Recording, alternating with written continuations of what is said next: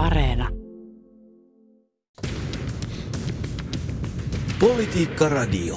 Tämä on Politiikka Radio ja puheet päreiksi. Studiossa dosetti Heikkinen ja toimittaja Pajunen. Terve taas Vesa. Tervepä terve. Muistatko Inarijärven ohjuksen? Muistan hyvin. Siihen liittyy joulupukki muuten. Totta. Sen takia varmaan muistankin. Mikä vuosi se oli? 1984 joulukuu ja No niin. 1925 tammikuu. Tämähän oli tota, se oli aikoinaan omanlaisessa viestinnällinen sekasotku. Mm-hmm. Mutta niin on tämäkin tilanne tällä hetkellä. Kyllä, kyllä. Silloin tota, siinä oli jännä, jännä homma se, milloin nyt oli tullutkaan se tota, ohjus sinne Inarijärven jäälle. Joku, olikohan poromies sen löysi sieltä ja Joo, siellä oli kansainvälinen lehdistö paikalla ja eh, tota, matkailun edistämiskeskus tai joku muu instanssi völjäsi joulupukin sinne poseeraamaan kuviin myös, että saadaan niin kuin joulupukille huomiota tässä, että, että siinä oli tämmöisiä, eh, miten nyt sanoisin, tragikoomisiakin piirteitä vähän, että, mutta mikä se muuten oli se ohjus? Mä en enää sitä muista. se oli neuvostoliittolainen maaliohjus. Maaliohjus. Ammuttiin Barentsin mereltä. Okay. Siis joulukuun 28. päivä 1984 Norjan Paatsjokilaaksossa tehtiin ääni- ja näköhavaintoja, mutta Suomessa oltiin, oltiin tätä hissun kissun Mm. pääesikunta kertoo ainoastaan, että, että se on tehnyt havaintoja. Ja tuota, sitten tosissaan, kuten sanoit tuossa, niin tammikuussa inarilainen Veijo Saijets postinjakoreissulla Postia. löysi tämän ohjuksen ajellessaan moottorikerkalla Inarijärven yli. Ja tota, lopulta sitten Neuvostoliitto kun myönsi, myönsi Joo. että juu, juu, meidän, meidän ohjus ja pahoittelemme sitä. Toisin kuin tässä tilanteessa nyt sitten, no ei ole Neuvostoliittoa, on Venäjä, Mm. mutta Neuvosto, Venäjähän ei ole, Niin. ei ole pahoitellut tätä asiaa, jo- jota emme ole vielä edes maininnut, että mikä se asia on. No niin, nythän siis tota, äh, esimerkiksi Yle uutisoi tässä, että Venäjän ohjuksia lensi Puolaan. Kyllä. Mistä siinä oikeasti on kyse? Että tilanne nyt tällä hetkellä, kun tätä pohditaan, niin on edelleenkin osittain ainakin epäselvä tai tutkimukset on menossa. Ja tässähän kävi nyt niin, että uutistoimisto Associated Press levitti tämän uutisen kai ensimmäisenä maailmaan, eli tämä AP, ja vetosi tämmöiseen tuota, yhdysvaltalaiseen tiedustelulähteeseen Nimettömään. nimettämään, että venäläiset ohjukset iskeytyvät NATO-maa Puolan alueelle. Kyllä.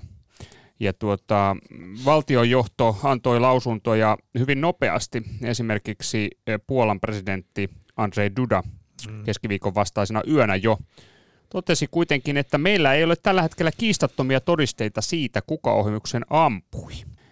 Ja tämä jatkui, tämä päämiesten kommenttikierros, hyvin varovaisena, Mm. mutta siitä huolimatta sekä mediassa että sosiaalisessa mediassa, että myös monen poliitikonkin keskuudessa pidettiin jo aika varmana tietona, että mitä tässä oikeastaan oli tapahtunut.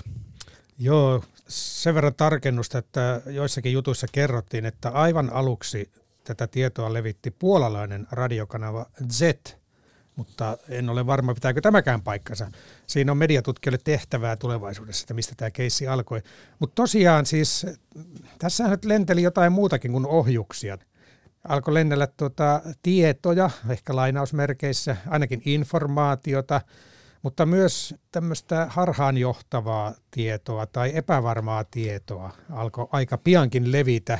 Ja tuota, jos miettii tätä keissiä nyt, kun tässä nyt on niin sanotusti pöly laskeutunut parin päivän aikana. No onko se laskeutunut? En mä, t- on, se, on se tavallaan laskeutunut siitä akuuteimmasta tilanteesta. Eli tämä oli niin kuin ilta, oliko yhdeksän maissa, kun tämä tieto alkoi levitä. Ja hyvin äkkiä se tämä APn twiitti sosiaalisessa mediassa sai eh, tuhansia, jopa 10 000 uudelleen twiittausta. Sehän toimii tuo sosiaalinen media, että joku laittaa sinne viestin, sitten sata ihmistä levittää sen, sitten tuhat ihmistä levittää siitä eteenpäin, sitten levittääkin 10 000 ja kohta 100 000 ja miljoona ihmistä on ta- se viesti on tavoittanut. Mm. Ja tämähän tavoitti myös suomalaiset poliitikot hyvin nopeasti. Kyllä.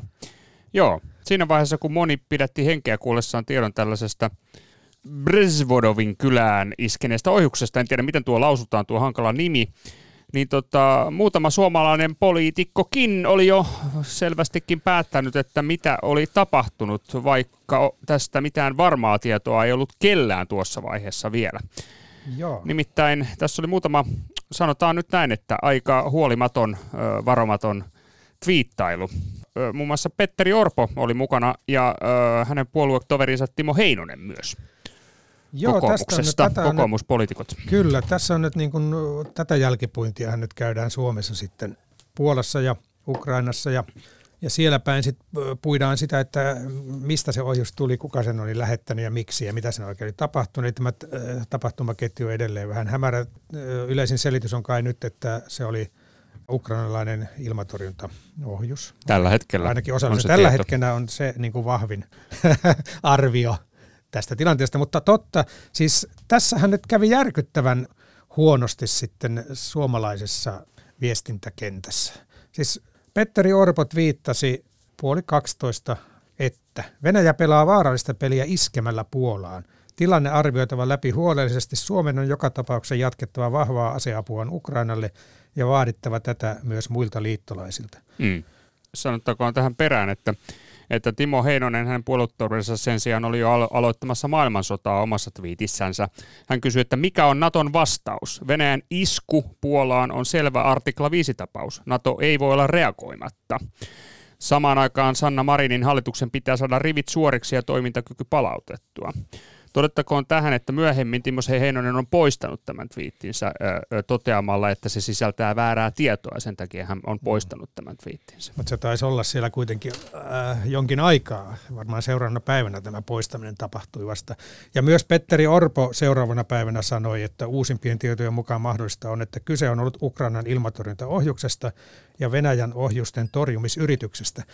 Mutta okei, siis tota, kun on, on tavallaan niin kuin housuissa, niin se korjaaminen on vähän, se on jo, se vaikutus on jo ollut. Ja tuolla sosiaalisessa mediassa ne varsinkin tuntuu, että tämmöiset raflaavat viestit leviää hirveän tehokkaasti ja ilmeisesti nämä niin sanotut algoritmitkin niitä suosivat. Ja esimerkiksi tämä Petteri Orvon twiitti, joka näillä näkymin sisälsi selvästi virheellistä tietoa väittäessään, että se oli Venäjän isku Puolaan. Mm. Niin Toki tota, on edelleen sanottava, on, että emme tiedä emme tästä lopullista tällä tietoa het- vieläkään. Tällä hetkellä sen parhaan tiedon mukaan se oli virheellinen tieto, mutta saa nähdä.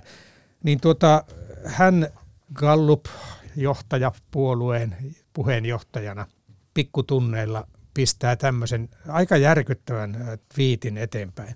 Mä voin sanoa, että ihan lähipiirissäkin tota, tästä keskusteltiin, kun tämä tieto tuli, ja oli, oli aikamoista järkytystä, että nytkö se maailmansota sitten alkaa. Mutta pitääkö niin kuin tämmöisen luotettavan puolueen, luotettavan puheenjohtajan mennä levittämään tietoa, jota ei ole miltään taholta varmistettu, niin se on se iso kysymys. Ja tässähän kävi niin, että monet kokoomuslaiset poliitikot ja vaikuttajat uudelleen twiittasivat tätä twiittiä. Mm, se levisi. Se levisi tosi nopeasti ja, ja tota, on, se, on se aika huolestuttavaa siinä mielessä, että kyllähän ainakin itselleni heräsi heti miljoona kysymystä, kun näin nämä ensimmäiset tiedot tästä. Että mitä siellä oikeasti on tapahtunut. Ei tullut ensimmäiseksi mieleen, että lähtisin julistamaan, että nyt Venäjä on hyökännyt Puolaan tai iskenyt Puolaan.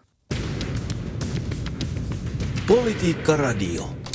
No mistä tota, mitä arvelet, mistä se johtuu? Siis se, että poliitikkojen twiittisormi on aika herkässä. Sanotaan, että Liipasin sormi on tällaisessa tilanteessa aivan liian herkälle viritettynä? Siihen on monta tekijää. Siis tota, yritin oikein muistella sitä tilannetta, kun sain tästä ensimmäisen kerran kuulla. Mikä se oma ensimmäinen reaktio oli? No se oli myös semmoinen niin selkeä ydinreaktio, että okei, no nyt sitten Venäjä on tehnyt provokaation. Mainilan laukauksesta, kaikki muut tämmöiset niin kuin, tavallaan niin kuin ison sodan aloitustapahtumat tuli mieleen. Historian pyörä pyörähti. Kyllä joo, siis tavallaan kun ihmiset on jännittyneessä tilassa, meillä on niin kuin Euroopassa riehuu sota ja kaikki on sekavaa ja Venäjä on toiminut hyvin kummallisesti tai niin kuin, vaikea ennakoida, että miten se toimii ja odotetaan aina koko ajan pahinta, on puhuttu ydinaseista ja niin edespäin ja niin edespäin. Niin mä ymmärrän, että tässä tilanteessa tulee tämmöisiä reaktioita, se on hirveän inhimillistä, mutta sitten toisaalta miettii sitä, että kun ihmiset, jotka on tämän asian päällä – tai ainakin pitäisi olla, ja pitäisi olla harkintakykyä, pitäisi olla ammattimainen suhtautuminen, niin lähtee sitten siihen selkäydinreaktioon mukaan. Tai, mm. Ja että viittisormi on nopea ja sen siitä lähti. Niin tota, se on inhimillistä, mutta ei se niin kuin, tavallaan hyväksyttävää ole. Joo, tota noin. Jos ei tämä mennyt hyvin, sanotaan nyt tämänhetkiseltä oppositiojohtajalta Petteri Orpolta, niin ei tämä mennyt kyllä eh, näiden tietojen valossa hyvin myöskään Ukrainan mm. valtiojohdolta. Ukrainahan on, tai Ukraina syytti tästä tapahtumasta välittömästi Venäjää. Ja kun NATO ja Puola kuitenkin totesivat, että kyseessä oli mitä todennäköisimmin Venäjän ristelyohjusta vastaan ammutusta Ukrainan ilmatorjuntaohjuksesta, niin Ukrainan presidentti Zelenski kiisti tämän väitteen. Ja Ukrainan ulkoministeri totesi tiistai-iltana vielä Twitterissä, tai siis kirjoitti Twitterissä vielä siihen tyyliin, että Puolaan pudonneen ohjuksen väittäminen Ukrainan ilmatorjuntaohjukseksi on Venäjän propagandaa. Mm. No myöhemmin Zelenski on pehmittänyt tätä ö, kantaansa mm. ja myönsi, että et, ettei tiedä sataprosenttisesti, mitä tapahtui. Tämä on mielenkiintoinen tämä Zelenskin lausunto. Se menee näin, että maailmakaan ei mielestäni tiedä sataprosenttisesti, mitä oikein on tapahtunut. Olen kuitenkin varma, että kyseessä on venäläinen ohjus. Mm. Ja olen varma, että laukaisimme ilmatorjuntaohjuksia. Emme voi sanoa tarkasti, että kyseessä olisi Ukrainan ilmatorjunta. No Tämä on niin. kyllä jännä juttu. Tähän saakkahan tätä Ukrainan viestintää on pidetty menestyksenä, kyllä. suurena menestyksenä, mutta tämä on nyt tulkittu kyllä isoksi viestinnälliseksi virheeksi tässä tilanteessa. Joo, siis todellakin siis tämä Zelenskin pitkään pysynyt aika tiukka kanta, että tuota, se nimenomaan hän sanoi, että tämä ei ole Ukrainan ampuma. Mutta tämä, että se on venäläinen ohjus, niin se todennäköisesti on, on venäläinen. Alun perin. Mutta alun perin venäläisten, venäläistä tekoa. Kyllä. Ja ilmeisesti näissä ohjuksissa... Alun perin neuvostoliittoista ah. tekoa todennäköisesti. okay. Näissähän on ilmeisesti aika hyvä jälji. Niitä pystyy, jos löydetään niitä osia, niin niistä saattaa löytyä sarjanumeroita ja muita, niin pystytään se alkuperä tavalla, että missä tämä on tehty. Ja näin, mutta tuota, niin kyllähän tässä jo tuli tuolta itse asiassa NATO-puoleltakin nimettömistä lähteistä kommentteja että ukrainalaiset tuhoavat luottamusta tämmöisillä puheilla, että miksi tota, näin puhutaan, että kyllä tässä nyt siis todellakin ollut ukrainalaisten riemuvoittoa niin kuin informaatiosota tämä tähän asti ja on hyvin niin kuin loistavasti Zelenski tuota noin niin kuin viestinyt ylipäätään, mutta nyt on joku tuota tavallaan pieni epäonnistuminen ehkä tässä nähtävissä. Mutta ei, ei sitä nyt voi tietenkään ihmetellä, että voihan sitä niin kuin miettiä siltäkin kannalta, että että jos tässä olisikin, jos tila, jo, siis tässähän tuli tämä jossittelu muuten. Mm. Jos se olikin Venäjä, jos se olisikin ollut. Oli televisio- ja radiolähetyksiä, jossa suurin piirtein koko ajan jossiteltiin tästä, jos se olisikin ollut venäläistä, tai jos se mm. olisikin, niin mikä se tilanne oli. Niin tämähän olisi tavallaan ehkä sitten Ukrainalle edullinen eh, tilanne, että NATO jollakin tavalla enemmän antaisi tukea, antaisi uuden aikaisempia ilmatorjuntajärjestelmiä tai NATO-maat, ja NATO jotenkin vahvemmin menisi puolustamaan Ukrainaa. Et siinähän voi siinä Zelenskin puheissa olla tämmöinenkin tausta, että hän on kuitenkin ovat ehkä vieläkin vähän pettyneitä siihen, että he eivät niitä kaikkein parhaita välineitä ole saaneet lännestä. Mm. No mietin sitten, että onko tässä – kuitenkaan sitten myöskään Zelenskin puolelta semmoista ihan täyttä luottoa siihen, että miten lännessä mm. toimitaan ja selittäisikö se näitä jyrkkiä reaktioita. Ajatteleeko siis Zelenski, että länsi tietää jotain, mutta peittelisi mm. totuutta, koska ei halua syventää jännitteitä Venäjän kanssa ja tätä mm. ei sitten kerrottaisi Ukrainalle. Ukrainan edun mukaistahan on, aivan kuten tuossa sanoit, sanotaan, että dramatisoida tätä tapahtumaa, jotta se pystyy varmistamaan oman mm. aseapunsa jatkumisen ja riittämisen. Kyllä. Tämähän on tietenkin lähtökohtaisestikin, mekin puhutaan tästä vähän niin kuin tämmöisenä niin kuin strategisena juttuna, mutta tässähän kuoli ihmisiä. Että tämä on traaginen tapahtuma ja ajatellaanpa, jos Suomeen iskeytyisi vahingossa tai muuten vastaavanlainen ohjus jostain, niin kyllähän sen tavallaan kansan tuskan helposti ymmärtäisi. Mutta tuota, tässähän Venäjä tietysti ottaa hyödyn tästä niin kuin propagandassaan, ja se voi ottaa hyödyn tämmöisistä Petteri Orvon tyyppisistä lausunnoistakin, kun Venäjää syytetään ehkä virheellisesti. Mm. Tässä vaiheessa täytyy sanoa, että senkin takia niin kuin suomalaisten poliitikkojenkin pitäisi ehkä pikkusen enemmän harkintaa osoittaa. Siis Venäjähän syytti Puolaa hys, täysin hysteerisestä reagoinnista. Tämä Helsingin Sanomissa oli hyvä raportti tästä, että miten eri maiden reaktiot tähän on olleet. Ja tämä tietysti, mikä tuodaan aina nyt sitten lännen lausunnossa esiin, kuten Naton Stoltenbergin sanoi, että no oli miten oli, lopultahan tämä on Venäjän syytä.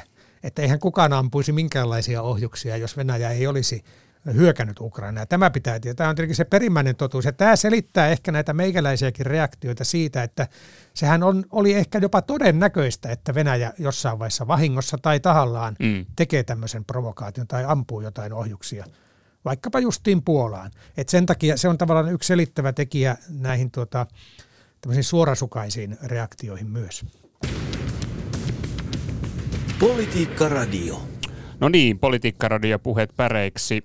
Perjantai käynnissä äänessä dosentti Heikkinen ja toimittaja Pajunen täällä jälleen. Ja tällä hetkellä olemme risteilyohjusten kimpussa. Ja on se luojan lykky, että – sanotaan näin, että Inarijärvi on harvaan asuttua seutua, eikä tuolloin mm. taanoin tässä suomalaisessa incidentissä kukaan kuollut.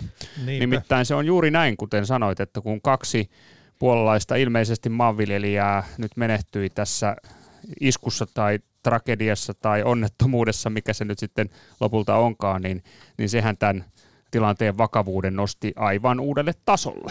Kyllä joo, mä en tiedä, mä en ymmärrä sotatekniikasta enkä näistä välineistä oikein mitään. Mä en tiedä, onko sana risteilyohjus tässä oikea, oikea sana, mutta... Näin olen ymmärtänyt, että se, se olisi, tai tällä hetkellä puhutaan risteilyohjuksesta, mutta tämä on varmaan asia, joka myöskin tarkentuu. Mutta tässä niin kun puhuttiin poliitikkojen roolista, ja toki he on mielipidevaikuttajia, jotka levittää tietoa, ja se on ehkä niin kuin kytkeytyy myös tämmöiseen yleisempään somejuttuun, että aina kun on mahdollista, niin isketään vastustajaa. Ja käytetään tavallaan vakavatkin maailmanpoliittiset tapahtumat niin kuin sisäpoliittisina lyömäaseina. Ja varsinkin tuossa Timo Heinosen twiitissähän nyt oli aika tota, mielenkiintoisella tavalla vedetty Sanna Marinin hallitus tähän soppaan. Mm, tässä poistetussa twiitissä, että poistetussa, Marinin hallituksen pitää saada nyt rivit suoriksi. Poistetussa twiitissä, joka kuvitu, kuvina pyörii tuolla sosiaalisessa mediassa edelleen niin kuin tiuhaan tahtiin, niin tota, mä mietin sitä vaan, että, että äh, minkälaiseen, siis puhutaan informaatiosta, misinformaatiosta, disinformaatiosta. Että tässähän on niin kyse varmaan tämmöisestä – misinformaatiosta niin kuin näiden uutistoimistojen kannalta, että ei ole tarkoituksella levitetty väärää tietoa, vaan se on vaan todennäköisesti nykyval, nykytie, nyt tämän hetken tiedon valossa se oli niin kuin ei-tarkoituksellisesti levitetty. Niin, virheellistä tietoa. Tieto on täsmentynyt niin. myöhemmin. Niin. Ja disinformaatiohan kai yleisesti ajatella, että se olisi tahallista. Ja sitten miettii näitä joidenkin poliitikkojen tota, motiiveja, niin en tähän tapaukseen viittaa, mutta välillä varmaan tulee laitettua sitä disinformaatiota ihan tahallisestikin, virheellistä tietoa tai valikoitua tietoa näistä asioista. Mutta se, Onko mikä... se sitä Lapin lisää? se voi olla Inarijärven jää lisää, mutta tuota niin, niin, niin, mä mietin sitä, että tähän meni osittain myös sitten kriittisyyden ammattilaiset mukaan. Niin, viittaatko nyt median toimintaan? Kyllä. Minkälaiset pyyhkeet tästä annetaan medialle? Se taisi olla ö, tämänkin yhtiön uutisotsikossa – nimenomaan se ensimmäinen, se oli se APn, lähteistetty tähän APn mm. uutiseen, että venäläinen ohjus Venäjän ohjus. Venäjän ohjus iski Puolaan, että siinä nyt mm. tämän tiedon valossa on, on tuo väärä tieto. Kyllä joo. Ja tuota, Selkeästi. Niin ja sitten tota, tutkijoilta tietenkin sitten kun media tai journalistit kyselee, niin tutkijathan joutuvat lähtemään siihen spekulaatioon mukaan, että tässähän korkeita asiantuntijoita otettiin mukaan tähän jossitteluun, että jos se on ja niin edespäin. Että tota, tässä oli, tuli mieleen nämä niin tämmöiset informaation ja informaation vaikuttamisen perusasiat, että mikä on propagandaa, mikä on valeuutinen, mikä on dis- ja misinformaatiota ja, ja, ja mihin milloinkin vedotaan ja missä on se lähdekritiikki, kriittisyys ylipäätään. Että jos uutistoimisto välittää, poliitikko välittää, journalisti välittää, tutkija jossittelee – niin kansalaiselle jää kyllä aika iso taakka tässä niin kuin olla kriittinen. Politiikka Radio. No niin, näin se on. Todellakin äh, tällaisissa tunnelmissa äh, tällä kertaa. Aika sanotaan, että kylmän sodan tunnelmissa ollaan. Ja monihan kyllä veti hinkiä hmm. kuullessaan tiedon ohjuksen iskeytymisestä Puolaan tiistai-iltana. Että niin. nytkö se alkoi? Niin, ne ohjukset vaan itsekseen iskeytyvät ja lentelevät. Se on, se on myös tämä kielenkäyttöön liittyvä jännä juttu. Kukaan ei niitä lähetä. Se on helppo sanoa, että iskeytyy ja kierretään se kysymys, että kuka sitä painoi sitä nappia tai lähetti sen ohjuksen. Tässähän myös tuli tämmöinen mielenkiintoinen lisä tähän keskusteluun, kun tuota kansanuutisten päätoimittaja Jussi Virkkonen kirjoitti jutun, jossa hän pohti sitä, että olisiko Petteri Orvolta pitänyt kysyä, että oliko hän humalassa twiitatessaan. Hän viittasi tähän aiempaan niin kuin Sanna Marin keissiin, kun äh, Marinin työkykyä epäiltiin, kun levitettiin niitä videoita, joissa hän niin sanotusti bailasi. Niin tuota, ja tämähän oli kai lähetetty eduskunnan pikkujoulujen aikaan tai äh, niiden jälkeen tämä myöhään illalla tämä twiitti. twiitti niin, niin Virkkunen tätä problematisoi, että keneltä on oikein kysyä, että olitko humalassa ja keneltä taas ei kysytä ja onko se keneltäkään oikein, onko se korrektia missään tilanteessa. Ja hän kirjoittaa, että kysymys on siitä, voiko valtakunnan suosituimmille poliitikoille olla eri säännöt. Toki täytyy muistaa nämä asemat, että Orpo ei ole tuota pääministeri. Va- niin, hän ei ole valtioneuvoston jäsen, hänelle ei niin. ole siinä mielessä tällaista päivystys, jatkuvaa päivystysvelvollisuutta. Hän on rivi kansanedustaja. Joo, tämmöinenkin keskustelu tähän tuotiin, että tuota, mistä ja missä tilassa kukakin näitä twiittailee. On se mun mielestä ihan keskustelun arvoinen asia sekin. Niin, tai miten, mitä kysymyksiä media tekee Kyllä, kenelle. Nimenomaan. No niin, tota, sen sijaan päivän politiikan sana. Mitä kysymyksiä niistä herää tällä viikolla? Sehän on se meidän kysymys. Mennään niihin. Tuota, taitaa olla nimittäin niin, että nämä ohjuskuviot on nyt tällä haavaa käsitelty, vaikka kyllähän ne näissä sanoissa nousee esiin. Siellähän, siellähän voidaan jatkaa sanaehdotusten kautta. Jos katsotaan ensin näitä ihan suoranaisesti tähän ohjusasiaan liittyneitä, niin niitähän tuli aika paljon ja hyviä ehdotuksia. Kiitos taas. Täytyy noin niin yleisesti sanoa, että valtavasti tulee ehdotuksia ja todella hyviä, että me ei valitettavasti ehditä äh, ihan kaikkia aina lähetyksessä käsitellä. Ei ehditä ja todella taso on kova.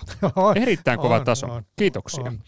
No tuota, Timo Saha heittää S300-ohjuksen, eli tämä oli kai se ohjuksen niin kuin tyyppi. Mahdollisesti. Se voi olla joku muukin, mutta tällä haavaa on puhuttu tuosta S300-ohjuksesta ja se on kyllä, taitaa no. olla neuvostoliittolaisvalmisteinen alun perin. Joo, ja sitten Teuvo Myllymäki heittää tämän paikan nimen. No niin, sanoppa se nyt puol- sitten. Bresev, Bresevodov. Bresevodov. Bresevodov. En, no. osaa, en osaa puolaa, enkä osaa varmaan ääntää sitä, mutta siinä alussa on kolme konsonanttia. Se on vähän haasteellista meikäläiselle. Oh, Kyllä, ja välissä ikävästi yksi vokaali. ja sitten taas konsonantti. Niin. Kyllä, kyllä. Näin se menee, mutta tuota pikkukylä Puolassa pääsi, pääsi tai joutui ikään kuin maailmankartalle. Joo, Rami Viljanen ehdottaa iskua. Niin Joo. valitettavaa kuin se onkin, taas mennään Ukraina ja Venäjän väliseen sotaan. Ehdotukseni on isku, mm-hmm. sitä käytetään paljon otsikoissa. Sanakirjassa selvennetään voimakas lyönti, paremmin sopisi kielikuva halpamainen katala teko tähän liittyen on mielenkiintoinen sana tai hyvin keksitty myös tämä Pekka Kymäläisen ehdotus, rajatapaus. Tämähän on varsinainen rajatapaus. Tämä on, tämä on tota, kirjaimellisesti rajatapaus. Kymmenen kilometriä rajasta oli tämä kylä, eikö Vai kuusi? Vai kuusi? No niin, no taas no nyt on taas hatarien tietojen, hatarien tietojen varassa. Ku, sanotaanko, että muutama kilometrin päässä. Oliko se poron kuseman päässä? Okei. Okay. Paljonko se on poron kusema? Minä en tiedä. Riippuu porosta. Selvä. All right. No hmm. tota, Lasse Heiskanen no niin. ehdottaa, siis hän kirjoittaa itse aika pitkän tarinan, en tiedä onko tässä aikaa lukea tätä koko tarinaa, tämä on hieno tarina kyllä joka tapauksessa. Hän kuitenkin tässä toteaa, että oli niin epäonninen tiistai, etten ehtinyt edes pohtimaan viikon sanaa, mutta kerronpa silti. Ja niinpä hän Lasse kertookin. Hän kertoo olleensa Puolametsällä, mm-hmm. löytäneen puoli ämpäriä, mm-hmm poikennut studiolle, huomannut, että kesän filmirullat ovat menneet Puolalla sekaisin. Marjo ja kokoon haaliessaan tota, hän oli kuullut, että lapsi oli pudonnut puolapuilta. Ja mitäs muuta? Sytytyspuola-autosta oli kärähtänyt startatessa ja ompelukoneen puolaakin hän oli mennyt sitten loppujen lopuksi illansuussa korjailemaan. Ja niin. tota, lopulta illansuussa kuullut, että Venäjä oli ilmeisesti ampunut ohjuksen johonkin NATO-maahan. Niin, mitähän sana hän oikein ehdottaa? Hän ei sitä suoraan sano. Me, jää meidän nyt pääteltäväksi. Tämä jää meidän pääteltäväksi, mutta kerropa silti, että saattaa olla Puola. Saattaa se olla Puola. No niin, tota, Kim Rantala tarttuu tähän informaatiopuoleen. Hän sanoi, että on väärää miss- ja disinformaatiota, valeuutisia ja niin edespäin. Ehdotan informaatiota paremman puutteessa, no mutta sehän on erittäin hyvä ehdotus ja Kim Rantala jatkaa, että viittaan oikean tiedon tärkeyteen ohjustapauksessa. Tuota, informaatio on eri asia kuin tieto, että tuota, vaan osa, vain osa informaatiosta on tietoa. Joo. Tota, mainitsitko jo Maltin? En. Jyrki Liikka ehdottaa malttia. Sitä olisi tarvittu liikan mukaan, Onko kun en, ensitieto Puolan osuneesta ohjuksesta eduskunnan pikkujouluiltana uutisoitiin. Onko se maltti jotain olutta vai? Tuota, en tiedä, mutta joillakin oli kiiret viitata joka tapauksessa. Okei, no tähän liittyy myös tuo Lauri Lavan, Lavantin tai Lavannin ehdotus hätäily. Lähti varsinkin Timo Heinonen kovalle laukalle, eikä Orpokaan puhtain paperein selvinnyt. Ja tähän liittyy Kalle Järven tölväys, käsittääkseni, ja Helena Forssin säikähdys.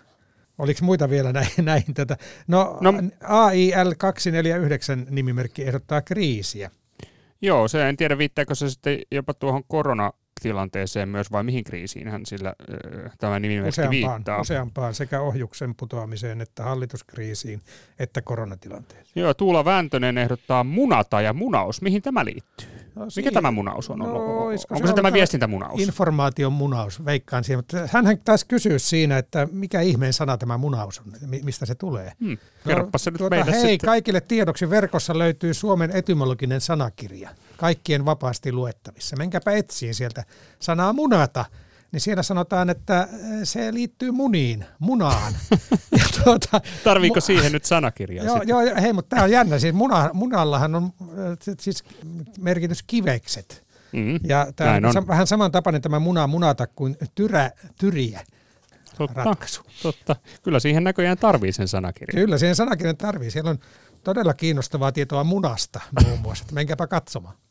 Okei, mutta onko siellä tietoa äh, funikulaarista tai äh, fanikulaarista? Jos ei ole, niin laitetaan, mutta tota, tämä oli hyvä tämä Pekka Ripatin ehdotus, funikulaari. Hallituksen esitysten funikulaari, kun liikkuu taas. Eli jumi on nyt korjattu ja taas mennään ylös ja alas. Hei, tämä funikulaari on niin sanakirjan määritelmän mukaan kiskohissi Turun Kakolanmäelle vievä funikulaari on esimerkkinä.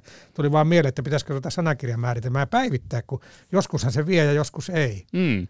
Toisinaan vievä. Toisinaan vievä.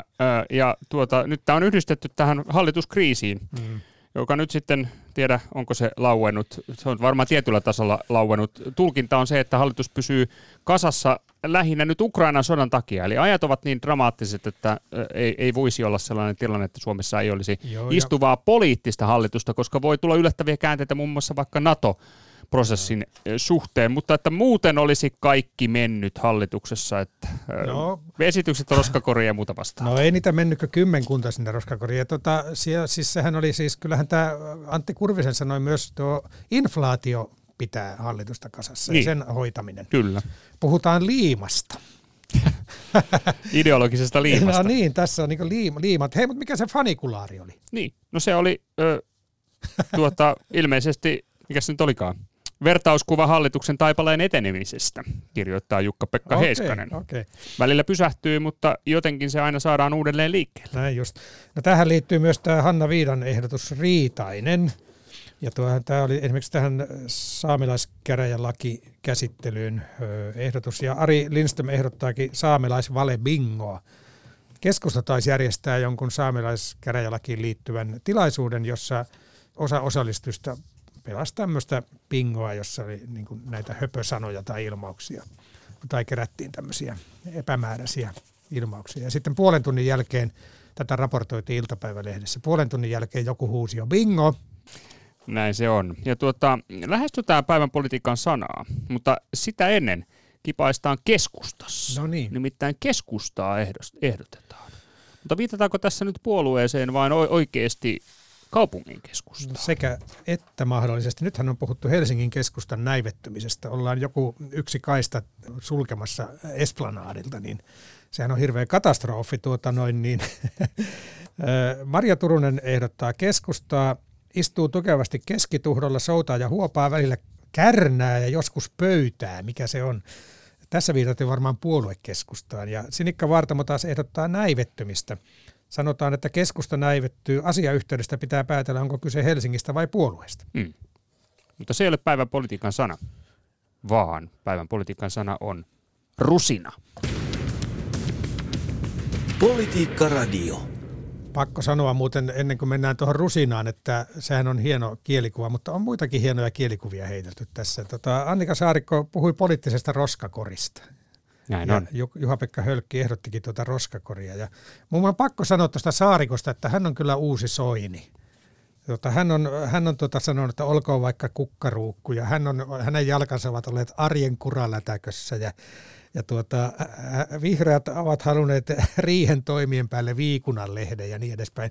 Häneltä tulee tämmöistä luovaa, luovaa tuota ilmaisua aika paljon. Tulee, joo, ehdottomasti. Se on vaan tuota usein äh, saarikolla tällä hetkellä alkaa tuo, tuo olemus ja habitus olemaan aika kireän oloinen. Et siihen kun niin. heittäisi ripauksen sellaista, sanotaan nyt sitten vaikkapa soinimaista lupsakkuutta, niin – Sanotaan, että ne sanatkin tehoaisivat ehkä enemmän. En tiedä, mutta tuota, jotain siinä on ongelmaa, kun keskusta on kuvattu hallituskumppaniksi helvetistä. että tuota, jotain siinä on nyt tiukkuutta olemassa. Mutta joo, rusina. Kyllä, se ei ollut saarikon. Ei ollut saarikon, mutta toisen kovan kielenkäyttäjän kylläkin. Kenen rusinasta puhumme? No se oli Sanna, Sanna Marinin rusina. Siis tuota, hänhän sanoi, että mielestäni oli aika selvää, että siinä vaiheessa kun yritetään irrottaa rusinoita pullasta, eli tässä tapauksessa saada itselle epämieluisia lakihankkeita estettyä, on selvää, että se avaa sovut muiltakin osin. Ja se liittyy juuri tähän tähän poliittiseen roskakoriin. Sinne ei heitetty rusinoita, mutta sinne heitettiin näitä kiistanalaisia lakiesityksiä. Joo. Tuota, Siis voiko rusinoita irrottaa pullasta? Sinähän sydämistyt tästä kovasti. Mä sydämistytän oikeastaan mä innostuin tästä kovasti, kun tuota, mullehan tulee, niitähän noukitaan tai nypitään tai poimitaan. En ole kuullut kenenkään irrottavan rusinoita pullasta ennen kuin tämän kielimestari Marinin.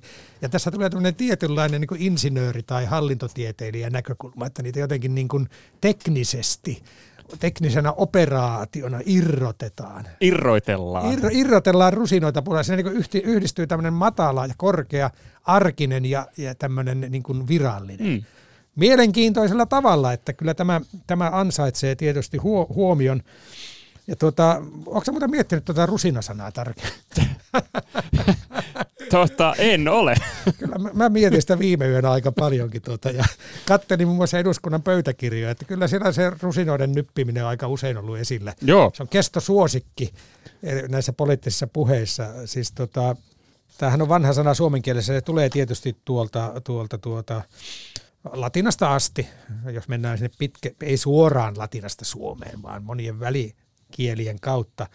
Mutta tuota niin, itse asiassa tämä äh, rusinoiden nyppiminen tai noukkiminen tai poimiminen, niin tuota, kielikellossa oli artikkeli Irma Nissisen kirjoittama, että se on ilmestynyt enempi niin kuin lehtikieleen vasta 80-luvulla. Mm. Että olisi aika uusi.